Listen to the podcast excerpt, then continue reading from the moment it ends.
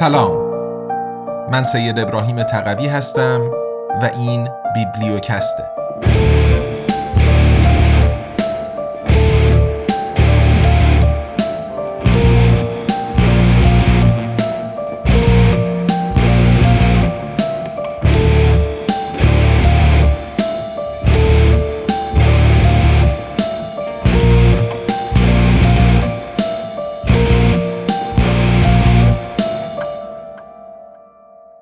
تاریخ اختلاط ایرانیان و ترکان. نوشته عباس جوادی. قسمت یکم. این کتاب. این کتاب تاریخ طولانی آشنایی و همگرایی و بالاخره اختلاط ایرانیان و ترکان را بررسی می کند. بیش از هزار سال است که ایرانی زبانان و ترک زبانان از آسیای مرکزی در مرزهای چین گرفته تا آناتولی و عراق در کنار یکدیگر و با همدیگر زندگی می کنند. پانویس نگارنده هر دو تعبیر ترک زبان یا ترکی زبان را به یک معنا آن هم به معنای همه انسانهایی به کار می‌برد که در گذشته به یکی از زبانها یا لحجه های ترکیک سخن می‌گفتند یا امروزه سخن می‌گویند. در واقع تعبیر دقیقتر این معنا ترکیک زبان می بود که چند صفحه بعد توضیح داده خواهد شد. هر قرن و دوره تاریخی که گذشته امتزاج و اختلاط تباری، زبانی، فرهنگی و اقتصادی آنان بیشتر شده است. آشنایی علمی با تاریخ همسایگی و امتزاج ایرانیان و ترکان سطح دانش ما را در این مورد بالا می‌برد. همچنین افزایش دانش مردم در این زمینه به سود زندگی آرام و مسالمت آمیز در همه جوامع منطقه خواهد بود. در اینجا منظور از تعبیر ایرانیان تنها شهروندان ایران یا افغانستان و تاجیکستان کنونی نیست بلکه همه مردمان در همه سرزمین هایی است که در طول تاریخ به گونه و شاخه ای از خانواده بزرگ زبانها و لحجه های ایرانی سخن می گفتند. به همین ترتیب منظور از تعبیر ترکان همه مردمان همه سرزمین هایی است که در طول تاریخ به گونه و شاخه ای از زبانها و لحجه های ترکی سخن می گفتند. در علم زبانشناسی به گروه نخست زبانها و لحجه های ایرانیک و به گروه دوم زبانها و لحجه های ترکیک می گویند. مناسبات، بدبستان و امتزاج پرفراز و نشیب ایرانیان و ترکان دست کم هزار سال پیشینه دارد. از فروپاشی سامانیان در اوایل هزاره دوم میلادی تأسیس دولتهای غزنویان، قراخانیان، خارزم شاهیان ترک و سلجوقیان این را دقیقا می‌دانیم. اما شاید آغاز این آشنایی و همگرایی حتی هزار سال پیشتر یعنی مجموعاً حدود دو هزار سال قبل در دشتهای آسیای میانه و به خصوص مغولستان کنونی بوده است. چرا مغولستان کنونی زیرا سرزمینی که امروزه مغولستان نامیده می شود تا اوایل هزاره اول میلادی یعنی دو هزار سال پیش هنوز مغولستان یا مغولی زبان نشده بود. این سرزمین همراه با ایالتهای سینکیانگ و گانگسو در چین کنونی موتن اقوام و قبایل مختلفی مانند سکاها، تخارها، اجداد ترکها و اجداد مغولها بود که هم بین خود رقابت و کشمکش داشتند و هم همسایگی و معاشرت می کردند. این اقوام غالبا کوچنشین بودند. در چادرها میزیستند، دامپروری می کردند و وابسته به وضع هوا از محلی به محل دیگر مهاجرت می کردند. در کنار دامپروری آنها با همسایه های یک جانشین خود به تجارت می پرداختند، پنیر و پشم می فروختند و کفش، لباس و نان می خریدند و به خصوص در دوره های خشکسالی و قحطی جوانان تیرانداز و اسب سوارشان به سرزمین های مردمان یک جانشین همسایه حمله ور می شدند. در این جوامع قبیله‌ای دولت یا حکومت به معنای امروزی وجود نداشت. آنها به صورت طایفه ها و قبیله های متمایز اما مرتبط با یکدیگر در به اصطلاح اتحادیه های ایلاتی یا قبیله‌ای همچنین موسوم به خاننشین یا خاقانات زندگی می کردند. در درون این اتحادیه ها قبیله ای که پرجمعیت تر از دیگران بود و رئیس پرقدرتی داشت همه آن اتحادیه را رهبری می کرد تا اینکه بعد از مدتی بر اثر کشمکش داخلی یا مرگ رئیس قبیله تقسیم قدرت از نو شروع می شد و حدود حکمرانی تغییر پیدا می کرد. دو سه قرن قبل از میلاد مسیح تا یکی دو قرن بعد از آن اوضاع دشتهای آسیای میانه در شمال غربی چین چنین بود. درباره این اتحادیه ها و قبایل داخل آنها که دو هزار سال پیش میزیستند و از نظر قومی و فرهنگی پیوسته در حال تغییر و تحول بودند اطلاعات دقیقی موجود نیست. از طرف دیگر اغلب این منابع به زبان چینی و برخی سکایی از زبانهای ایرانی شرقی در دشتهای آسیای میانه در قرون وسطا هستند که مدتها برای پژوهشگران معاصر ناآشنا باقی مانده بودند تا اینکه بعضی از آنها در همین صد سال اخیر رمزگشایی و به زبانهای اروپایی ترجمه شدند. همین منابع نامهای مختلفی به این اتحادیه ها و قبایل درون آنها دادند. از میان این نامها مثلا می توان به قبایل سکا یا اسکیت و تخار و اتحادیه های موسوم به هسیونگ نو، روانرو و هون اشاره کرد. بر پایه اطلاعات منابع موجود درباره حضور گسترده قبایل سکا و تخار در منطقه وسیعی از تورپان، تورفان بعدی و کاشقر در چین کنونی تا دشتهای مغولستان در یکی دو قرن قبل و بعد از میلاد مسیح نمی‌توان تردید نمود. سکاها گویشوران یکی از زبانهای ایرانی شرقی بودند و تخارها نیز اگر ایرانی زبان نبودند به هر حال می‌توان آنان را هند و اروپایی زبان شمرد. درباره اینکه این ایرانی زبانان شرقی و کوچنشین در کدام دوره و چگونه به این مناطق آسیای میانه آمده اند به خصوص در چهل پنجاه سال اخیر پژوهش های با ارزش و علمی بسیاری انجام گرفته که این نوشته جای بحث آن نیست. کافی است که بدانیم این گروه ها احتمالاً چند هزار سال پیش از آن به دنبال پراکنده شدن گروه بسیار بزرگتری به نام اقوام مختلف هندو اروپایی زبان که هندو ایرانی زبانان تنها یک زیرگروه آن بودند راه خاورزمین را در پیش گرفتند. گروه های دیگر هندو اروپایی زبانان به غرب، شمال یا جنوب رفتند. اکثریت بزرگ زبانهای اروپایی و در ضمن ایرانی، ارمنی، هندی و روسی وابسته به همین خانواده زبانهای هندو اروپایی هستند. در عین حال طبق منابع چینی احتمالاً اجداد قبایل ترک و مغول بعدی نیز همراه با سکاها و تخارها در اتحادیه قبیله‌ای هسیونگ نو میزیستند. این اتحادیه دشتهای مغولستان و سرزمینهای همسایه آن در چین، جنوب روسیه، قزاقستان و قرقیزستان کنونی را در بر می گرفت.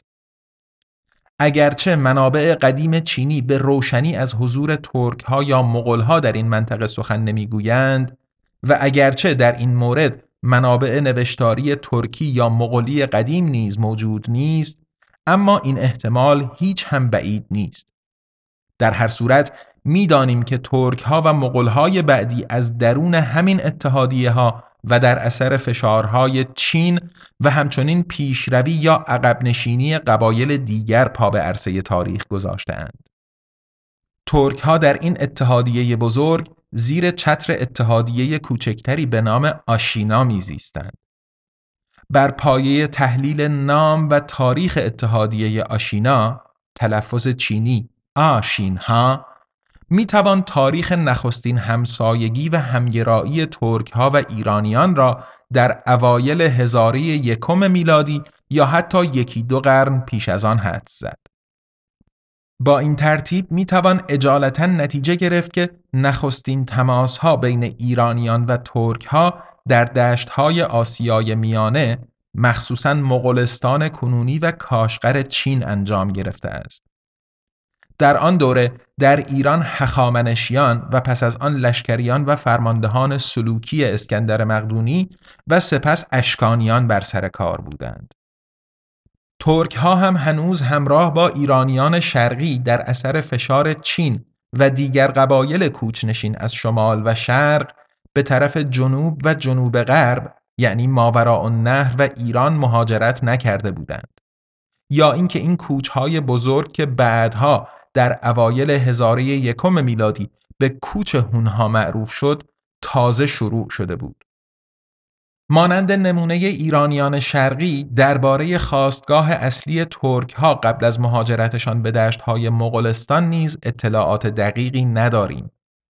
اما گمان زنی رایج کنونی دانشمندان مبنی بر آن است که اجداد اصلی ترک ها احتمالاً از سرد دشت ها یا تندراهای جنوب سیبری به مغولستان کوچ کردند. این کتاب جای آن بحث ها هم نیست. شاید اجالتا کافی است بدانیم که هم سکاها و تخارها و هم ترکهای نخستین اصالتا برخواسته از خود مغولستان نبودند بلکه در نتیجه کوچنشینی و مهاجرت به آنجا آمدند و در نتیجه کوچها و مهاجرتهای بعدی به سرزمینهای دیگر رفتند و با اقوام دیگر درآمیختند. تقریبا 500 سال بعد به خصوص پس از تأسیس نخستین دولت ترک موسوم به گوکتورک در سال 552 میلادی منابع قدیم چینی و یونانی بیزانس از قبایل ترک در آن سوی مرزهای شمال و شمال غربی چین یعنی مغولستان و جنوب روسیه کنونی سخن می‌گویند. پانویس مدتی بعد سنگ نوشته های مربوط به دولت دوم ترک ها در قرن هشتم میلادی مستقیما از ترک ها و دولت ترکی نام بردند. این دوره در ایران، افغانستان و ماوراء النهر مقارن با دوره ساسانیان است. یعنی زمانی که از دوره مادها، هخامنشیان، سلوکیان و اشکانیان بیش از هزار سال میگذشت.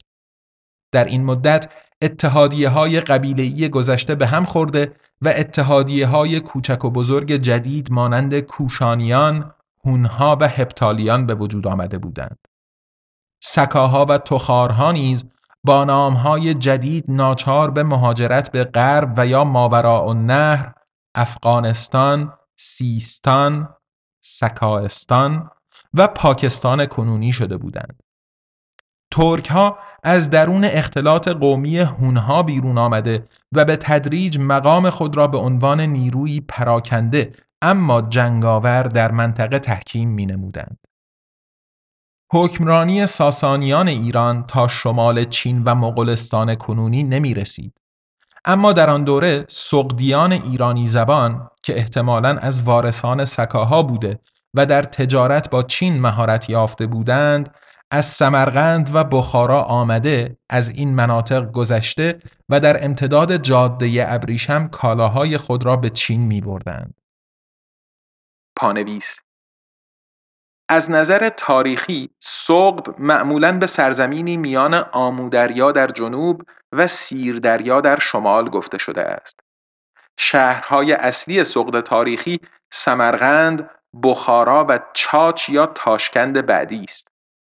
زبان سقدی گونه ای از زبانهای ایرانی شرقی در دوره صده های میانه بود. احتمال می رود که سقدی از بازماندگان زبان سکاها باشد که تا امواج مهاجرت هونها و سپس ترکان در هزاره اول میلادی در سرزمین های وسیعی در دشت های آسیای مرکزی از جمله مغولستان بخش مهمی از مردم این دشت ها را تشکیل می‌دادند. بعد از شکست هپتالیان به دست نیروهای ائتلاف ساسانیان ایران و ترکان دولت نخستین ترک سقد برای بیش از 100 سال تحت حاکمیت ترکان قرار گرفت. سقدیان پیوسته در تجارت با ایران، چین و هند فعال بودند و در دولت ترک نقش مهمی به عنوان تاجر و همچنین نماینده و کاردار حکومت ترک ایفا کردند. بعد از اسلام زبان فارسی معاصر جایگزین سقدی شد اما با ادامه گسترش زبانهای ترکی در آسیای مرکزی از قرون ششم و هفتم میلادی به بعد شاهد اختلاط مردم ایرانی زبان و ترک زبان و به طور همزمان همگرایی و تأثیر متقابل زبان آنها در آسیای مرکزی هستیم.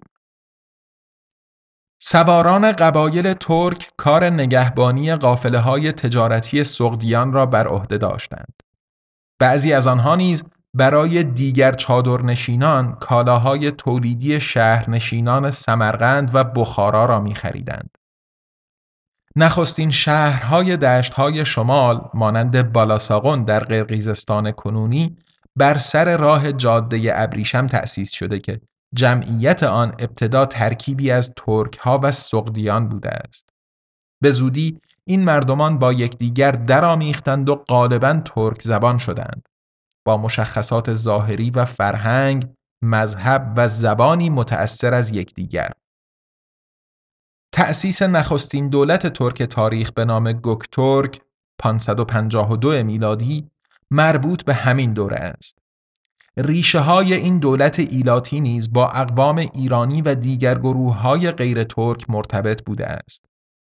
قشر رهبری کننده آنان، آشینا، قبلا منصوب به سرزمین های تخاری و سکانشین کاشقر، خوتن و تورفان در شمال غربی چین بودند که بعدها نام ترکستان شرقی و سینکیانگ چین به خود گرفت. همین دولت گوکتورک بود که مدتی پس از تأسیس خود در همدستی با خسرو انوشیروان ساسانی حکومت هپتالیان در آسیای مرکزی را شکست داد و متصرفات این پیروزی را با ایران ساسانی تقسیم کرد. بلخ و هرات به ایران، سمرقند و بخارا به ترکان رسید. سقدیان در مناسبات این دولت ترک با ایران، بیزانس، روم شرقی و چین نقش میانجی فرستاده و مترجم را ایفا می کردند. در این حال ترکی به عنوان زبان شفاهی مردم به تدریج رخنه بیشتری میان ایرانی زبانان ماوراء نهر پیدا می کرد. دولت گوکتورک در نتیجه اختلافات داخلی به حمله های چین و لشکریان اسلام شکست خورد و جای آن را دولت ایلاتی اویغور با مرکزیت کاشغر گرفت. پانویس یکی از مشخصات حکومت‌های قبیله‌ای این بود که این حکومت‌ها پایتخت ثابت و معینی نداشتند. خان یا خاقان پیوسته برای تاخت و تاز سوار بر اسب در سفر بود و مانند دیگر مردمان کوچنشین در چادر میخوابید. مرکز حکومت همان جایی بود که خاقان در آنجا چادر می‌زد. خاقانهای نخستین دولت ترک نیز مدتی در بالاساغون مستقر بودند. روابط این دولت با سغدیان حتی بهتر از دوره گوکتورک بود. پس از سقوط حکومت نام برده، اویغورها به کاشقر، خوتن و تورفان کوچ کردند که اکثر مردم آن تخاریان و سکایان بودند. باز همه این مردمان با یکدیگر جوش خوردند و زبان غالب این منطقه ترکی شد. پس از فروپاشی دولتداری ترکی در سرزمین های میان رود ولگا و حوزه پونتیک دریای سیاه دولت خزرها تأسیس گرفت. مهمترین نقاط رابطه این دولت با جهان اسلام عبارت از ایران و خارزم بود. این تحولات در بخش نخست کتاب حاضر تا اسلام با تفصیلات بیشتری شرح داده شده است. بخش دوم کتاب از اسلام تا صفویان آنگونه که از نامش پیداست از نظر زمانی به تحولات بعد از اسلام اختصاص یافته است. اما هنگام مطالعه کتاب که بر بستر سلسله مراتب رویدادهای تاریخی تنظیم شده است نیز می توان به راحتی مشاهده کرد که سیر تاریخ در مراحلی منقطع و بی ربط با یکدیگر جریان نمی یابد. هر مرحله در بطن خود حامل عناصر و خصوصیات، انسانها، فرهنگها و مناسبات مرحله گذشته خود است و همزمان عناصر، خصوصیات، انسانها و فرهنگهای آینده بعدی را در خود می پروراند. از این نگاه است که می‌گویند تاریخ همانند خود زمان آینده و گذشته قطعی ندارد. بررسی تاریخ را پیوسته باید از نقطه ای شرطی آغاز کرد. اگرچه همان نقطه نیز گذشته ای داشته و این بررسی را باید در نقطه ای شرطی پایان داد. اگرچه آن نقطه نیز آغاز و پایان خود را داشته است.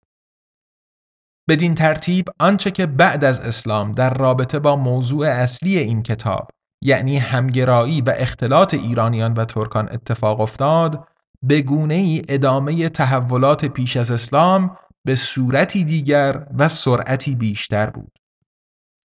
به گفته یوهانسون همه دولت‌های ایلاتی ترکی که بعداً بر سر کار آمدند متخصصان خود را از سرزمین‌های مردم یک جانشین به کار گرفتند. ابتدا سقدیان و دیرتر دیگر ایرانیان در دولت‌های ترکی که آسیای مرکزی و شرق نزدیک وظایف اداری و دولتی بر عهده گرفتند. همه سلسله های بزرگ ترک زبان مانند غزنویان، سلجوقیان، ترکمانان آقویونلو و قراقویونلو و دیگران طی چندین قرن همزیستی، همگرایی و اختلاط سیاسی، اجتماعی، فرهنگی و زبانی با جهان ایرانی دولتها و ملتهای معاصری را به وجود آوردند که امروزه در کنار ایران کشورهای ترکیه، جمهوری آذربایجان، افغانستان، ترکمنستان، تاجیکستان و ازبکستان چند نمونه بارز این روند پرپیچ و خم تاریخی را شکل می دهند. در این روند فرهنگ ها، سنن و زبان های ایرانی، ترکی و طبعا عربی عمدتا از طریق اسلام فرهنگ مختلط و جدیدی را ایجاد کردند. حتی قرنها بعد هر کدام از اجزا و اعضای این پدیده با وجود پیمودن راه های مستقل و ملی خود در صده های اخیر چنان در هم تنیده اند که امروزه نه تنها زبان و طرز فکر، عادات و سنن آنان بلکه حتی فرهنگ پخت و پز و درک این ملت ها از اخلاق و روابط خانوادگی نیز به سختی قابل تفکیک از یکدیگر هستند. کم و بیش شبیه آنچه که امروزه در اروپا میان فرهنگ ها و زبان های انگلیسی، آلمانی و فرانسه در بستر زبان و فرهنگ یونانی لاتین می‌بینیم. این همان اختلاط ایران و ترکان و تازیان است که فردوسی دلواپس از کمرنگ شدن صفات باستانی ایرانی را به نوشتن شکونامه معروف پادشاهی یزدگرد در شاهنامه وادار کرده است. بله، ایران و ترکان و تازیان این گونه در هم تنیده و با همه فراز و نشیبهای راه ملتها و کشورهای نوین معاصر را به وجود آوردند.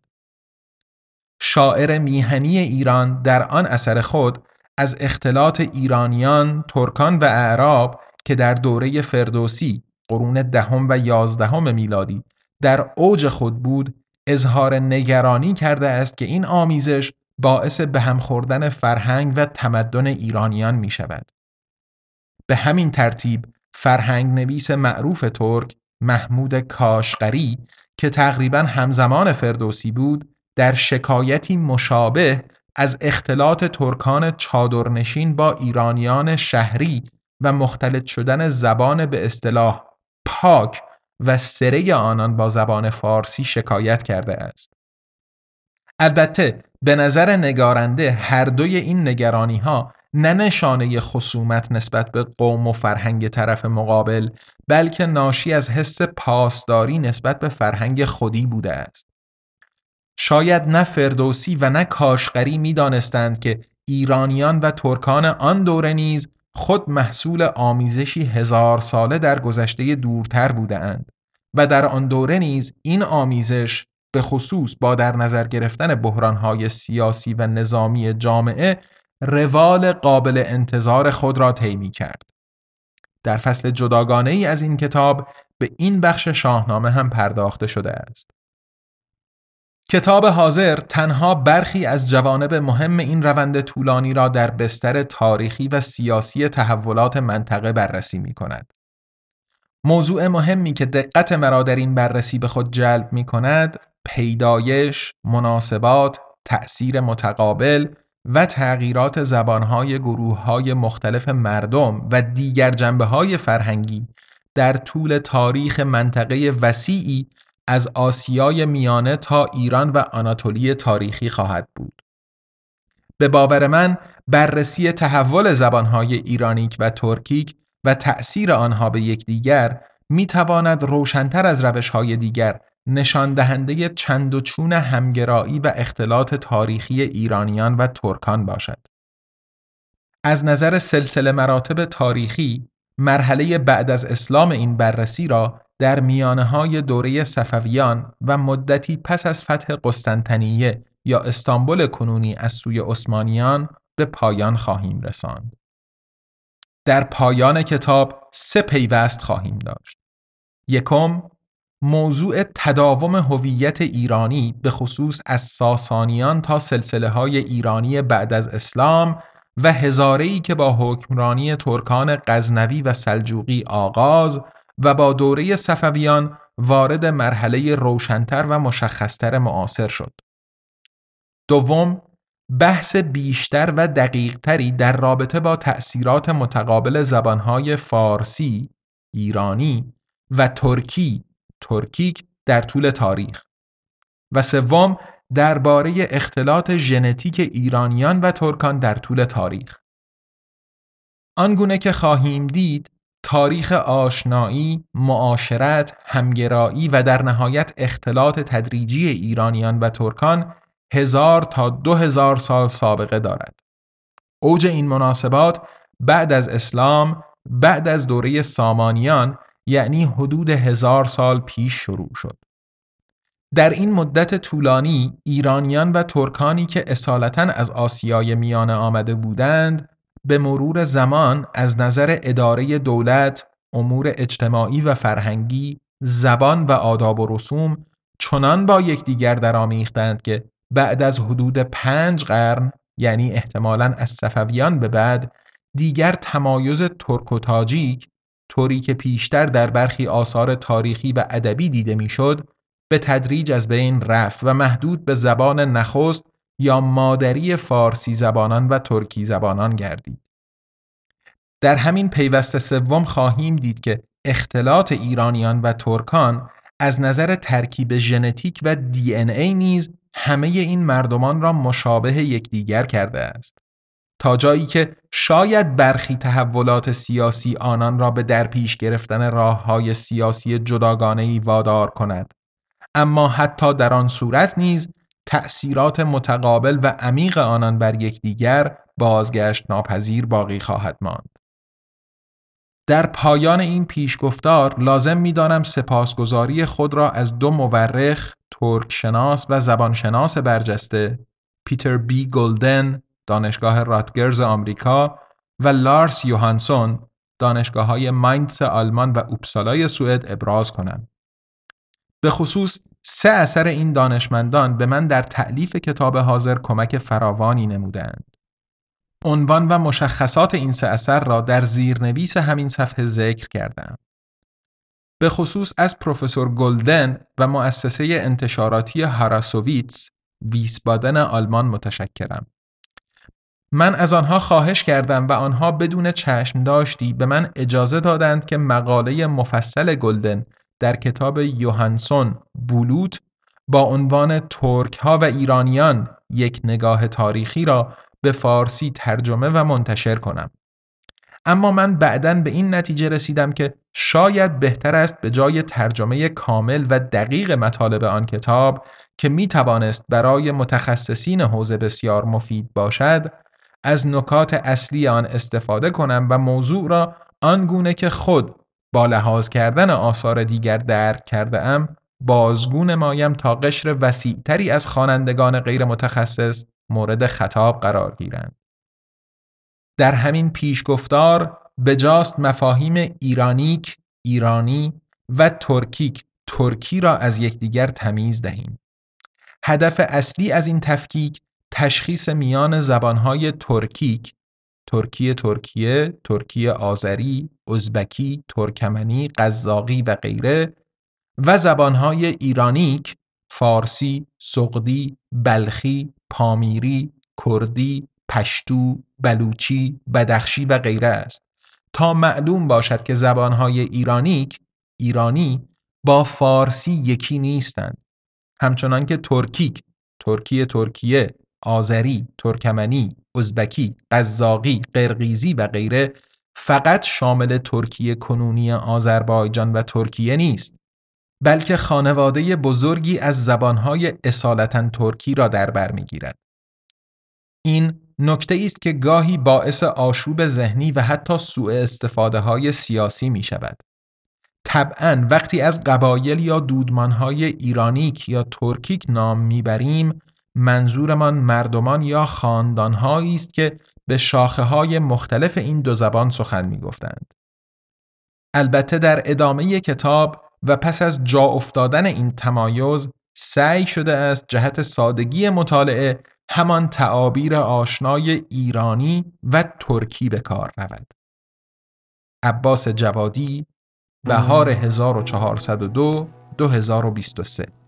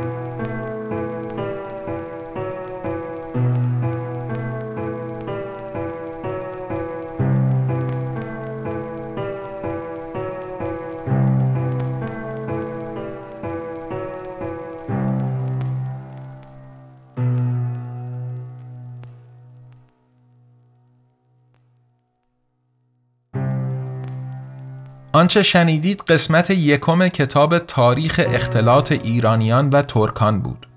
نوشته دکتر عباس جوادی که با صدای من سید ابراهیم تقوی در فصل ششم پادکست بیبلیوکست میشنوید.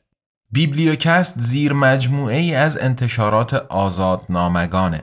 یه انتشارات مستقل تأسیس شده در برلین که کتابهای الکترونیک و صوتی به زبان فارسی رها از سانسور منتشر می‌کنه و از اونجا که بخش اعظم مخاطبش یعنی جامعه فارسی زبان در ایران دسترسی به پلتفرم های بین المللی برای خرید محصولاتش نداره این آثار رو همزمان در قالب پادکست بیبلیوکست به کارگردانی و مزین به موسیقی لرد ارس به رایگان در اختیار عموم قرار میده.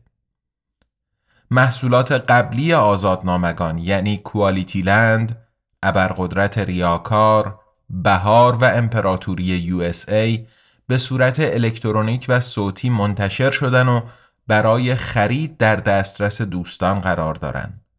نسخه الکترونیک روی Google Play Books و Apple Books و نسخه صوتی هم روی پلتفرم های متنوعی که لینک هاشون روی صفحه هر کتاب در سایت آزادنامگان قرار داده شده و میشه.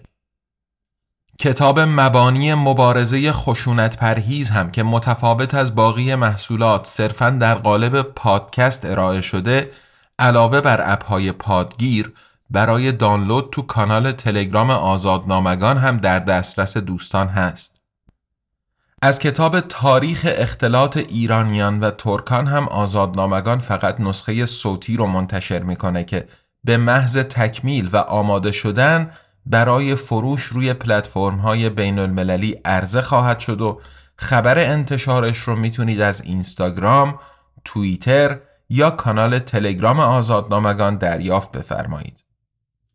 همونطور که عرض کردم آزادنامگان یه انتشارات مستقله که با هدف تقویت آزادی بیان و مبارزه با سانسور راه اندازی شده و ادامه پیدا کردن کارش در گروه همراهی و حمایت شماست.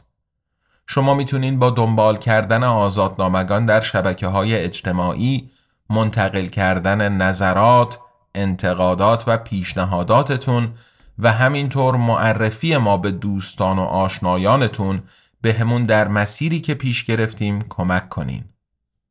برای حمایت مالی از آزادنامگان هم می‌تونین غیر از خرید محصولاتش از لینک های هامی باش یا پیپال که در توضیحات پادکست قرار داده شدن استفاده بفرمایید. در فصل ششم بیبلیوکست ما با هفته یک قسمت پنج شنبه هر هفته رأس ساعت 18 به وقت ایران در خدمتتون هستیم با ما همراه باشین از خود و اطرافیانتون مراقبت کنین آزاد بیاندیشین و آزاد سخن بگین تا قسمت بعدی بیبلیوکست ارادتمند تقوی.